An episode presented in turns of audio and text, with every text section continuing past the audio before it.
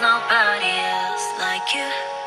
Psalms 41 through 3 says, I waited patiently for the Lord. He turned to me and heard my cry. He lifted me out of the slimy pit, out of the mud and mire. He set my feet on the rock and gave me a firm place to stand. He put a new song in my mouth, a hymn of praise to our God. Many will see and fear the Lord and put their trust in him. You may find yourself in a season of brokenness, a place where you just don't know what to do or who to be. In this season of your life, remember that God is near. He sees you. This is an opportunity to get close to Him. Perhaps He is trying to build something in you patience, perseverance, or character.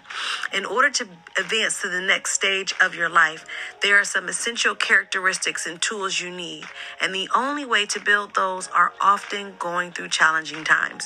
They are never fun, but if you change the way you think and approach your circumstances, you will be able to see God's faithfulness.